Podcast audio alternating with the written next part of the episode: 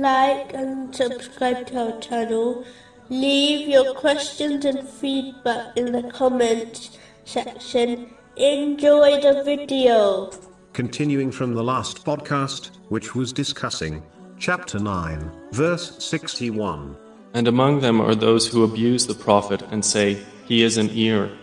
Say, It is an ear of goodness for you that believes in Allah and believes the believers and is a mercy to those who believe among you. In a narration found in Jami R. Tirmizi, number 2016, the wife of the Holy Prophet Muhammad, peace and blessings be upon him, namely, Aisha, may Allah be pleased with her, described some of his noble characteristics. She advised that he was not obscene, nor loud-mouthed, he never replied evil with evil, and instead forgave, and overlooked, the faults of others. First of all, all Muslims must understand, that it is a duty on them, to adopt the noble characteristics, of the Holy Prophet Muhammad, peace and blessings be upon him.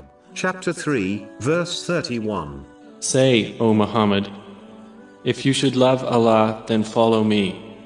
So Allah will love you and forgive you your sins.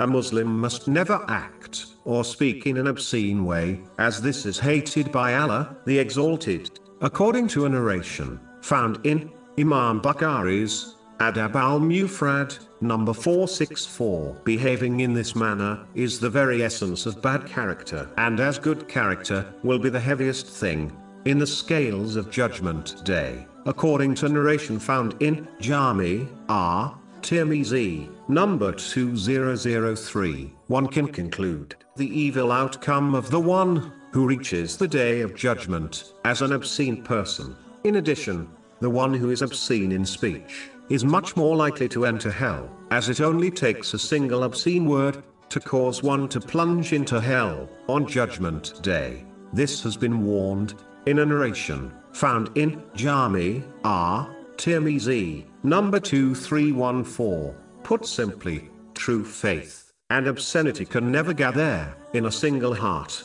A Muslim should not be loud-mouthed, as this leads to a loss of respect from others, especially one's relatives. The loud-mouthed often comes across aggressive and can easily frightens others, which contradicts the behavior of a true Muslim. A Muslim must be gentle and kind when conversing with others, as this shows the true and peaceful nature of Islam. Finally, a Muslim must understand that as people are not perfect, they are bound to make mistakes. Just like a person desires to be forgiven by Allah, the Exalted, they should overlook and pardon others. Put simply, how one treats others is how they will be treated by Allah, the Exalted. It is foolishness not to forgive others, yet expect the forgiveness of Allah, the Exalted. Chapter 24, verse 22. And let them pardon and overlook. Would you not like that Allah should forgive you?